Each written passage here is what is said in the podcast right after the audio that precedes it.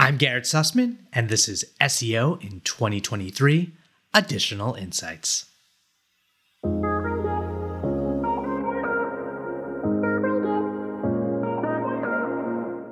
Garrett, what's your additional insight for SEO in 2023? Well, my insight has to do with the proliferation of ChatGPT, this whole concept around using AI generation in your content creation and for a variety of SEO purposes. It's proliferation is certainly the right word, even though it can be a bit challenging to say. It's uh, it's the appropriate thing to say because uh, we're recording this in January 2023, and it was only launched last month, but everyone is talking about it, testing it, seeing what it can be used for. So, what can it be used for, and what shouldn't it be used for? Well, first off, it's really important to understand that it is a tool. It is not going to replace writers. It is not going to replace SEOs. And there are limitations to this tool. So basically, it's trained on billions of documents. The first important uh, consideration is that it was trained on documents from 2021. So it's not for real time search. If any information has changed, it is not going to take that into consideration in its answers. Uh, additionally, you can start using it for a variety of content purposes, for idea generation, for content brief generation, and then for, gosh, the use cases for it are limitless. I feel like we're early on in this technology for how you can potentially use it in your SEO processes. So it could be everything from title tag and meta description generation to classification of keywords, creating topic clusters for any type of schema markup generation. There's a wide variety of purposes for the tool. Yeah, I love how you led with idea generation there. I think there's um, a wonderful opportunity just to augment what people are thinking or what other research tools are providing you with in terms of what topic you should perhaps be using. So that, does that mean that you're potentially against asking it a question, copy and pasting the answer, and just using that as a blog post? Absolutely. Absolutely. One other aspect of consideration for this tool is even in the initial use of ChatGPT, they kind of give you an alert that it's not 100% factually accurate all the time. It still makes mistakes. It's in its early development. So it's one of those situations where you, it's a trust but verify. You should never, ever, ever, ever, under any circumstance publish raw AI content output because it might have wrong information. It might, you know, not make sense in certain places. The it, it is in essence what it's doing is it's trying to predict whatever the next word is that it would expect someone to write based on these millions of doc documents you know that it's been trained on because it's machine learning right? So ultimately uh, you need to always you know look at it and edit it ruthlessly before publishing anything.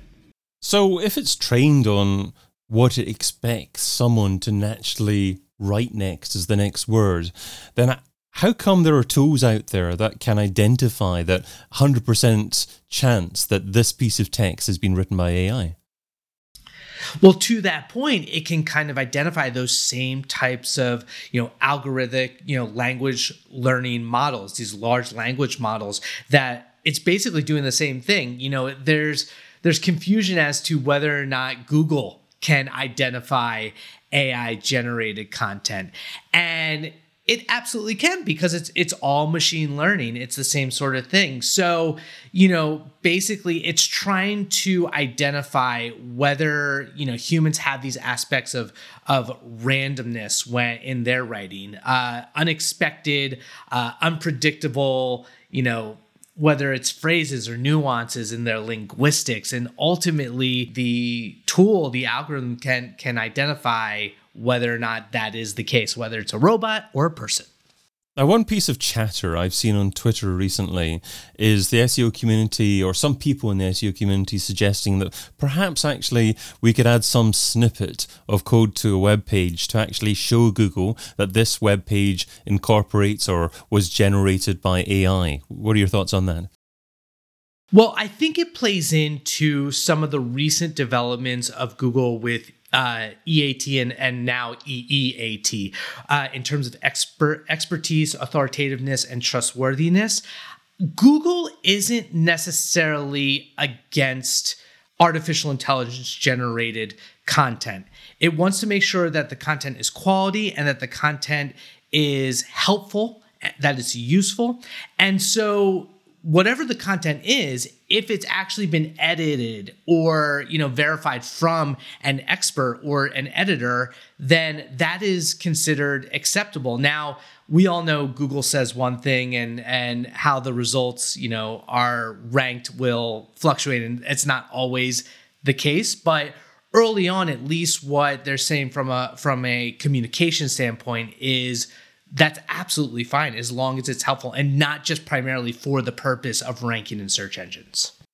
Oh, uh, taking you back to something else, actually, you shared a few moments ago, is um, you said, first of all, categorically, absolutely just do not take raw AI content and add it to your website.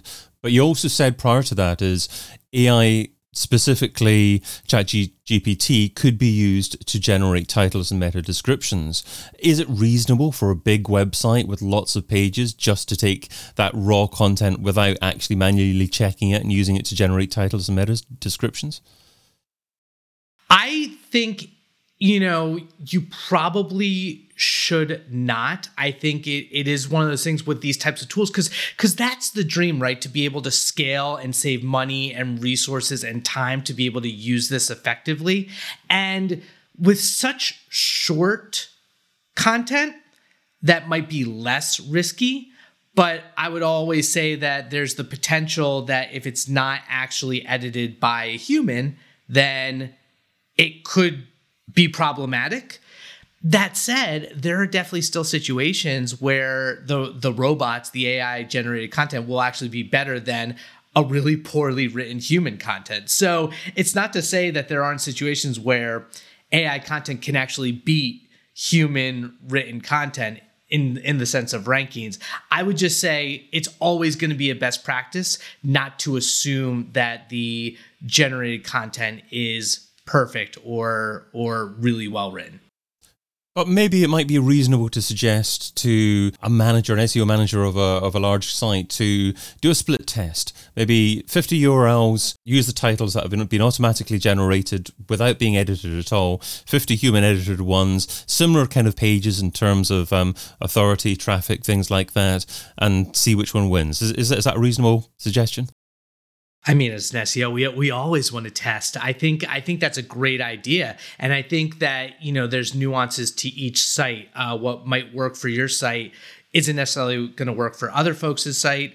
So yeah, t- test for yourself, see if that works, and you know it's. I think there's one of those things with SEO. Like I'm not necessarily an advocate for what's considered black hat SEO. Any tools that are trying to manipulate the system for better rankings. That said, a lot of tactics work until they don't. They're just you need to and we're also, you know, as I was saying at the beginning, we're at the nascence of this technology. It's only going to get better. I think where we're at now is going to look far different in three, five, 10 years. Um, you know, there's already talk about GPT 4, which is the next version of this tool that's been trained on a trillion, you know, trillion plus different parameters. Yeah. It's going to make this version look like child's play. I'd say the most important takeaway is whether or not you're using it now, it's important to adopt and learn the technology because this isn't like, you know, crypto or blockchain or any of those technologies or even Google Glasses that was like, you know, a flash in the pan, you know, temporary trendy sort of thing. I think this is here to say, and it's fundamentally going to change the way we create content going forward.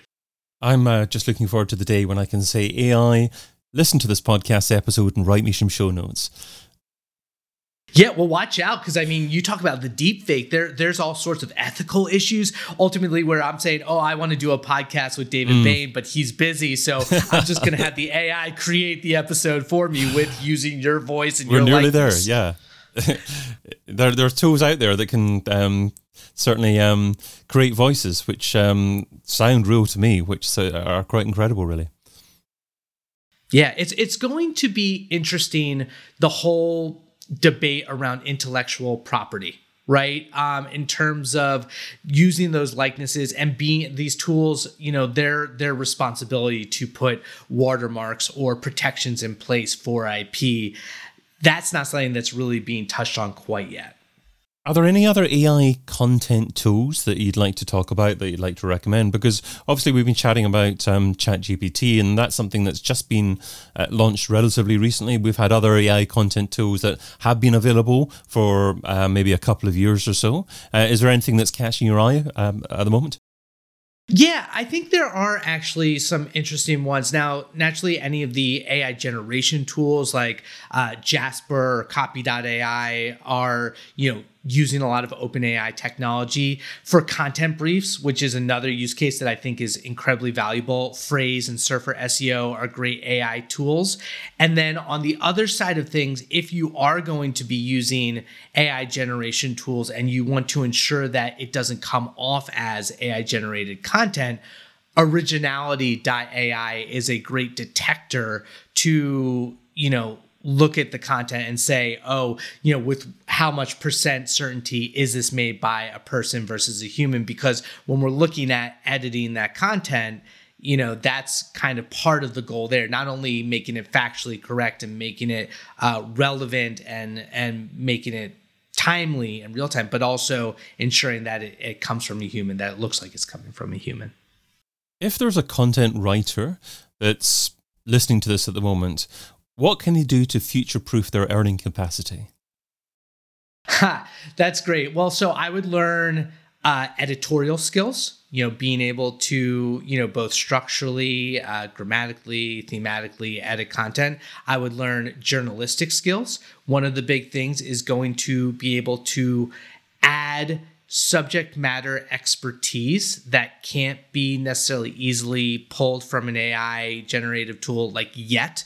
So that might be interviewing, the ability to find the right subject matter experts and incorporate that into the content. I think those two skill sets are going to be really important. And then ultimately, prompt engineering, the skill set to be able to communicate exactly what you want the AI to produce because just because we can ask it to do anything doesn't mean we're not necessarily great at asking it for the right things. That's going to be a skill set in its own right. Do you think um, AI created content is actually going to increase the value of video content over the next couple of years? Well, I think that video content continues to be difficult because it requires a ton of resources and companies that are doing it well have a competitive advantage right now.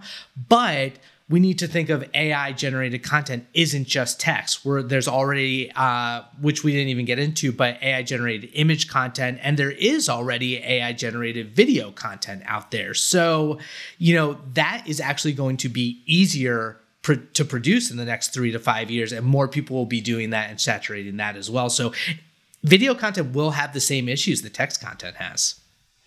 Well, you've shared what SEO should be doing in 2023, so now let's talk about what SEO shouldn't be doing. So, what's something that's seductive in terms of time, but ultimately counterproductive? What's something that SEO shouldn't be doing in 2023? I think I actually tapped into it a little bit during the conversation, but ultimately it is producing that raw, unedited content from AI generation. It is very tempting to be able, you know, we've seen a lot of success with programmatic SEO, which is basically creating a template and a format to generate a ton of pages at scale. Um, and there is some value in doing that because, you know, we're all seducted by scale.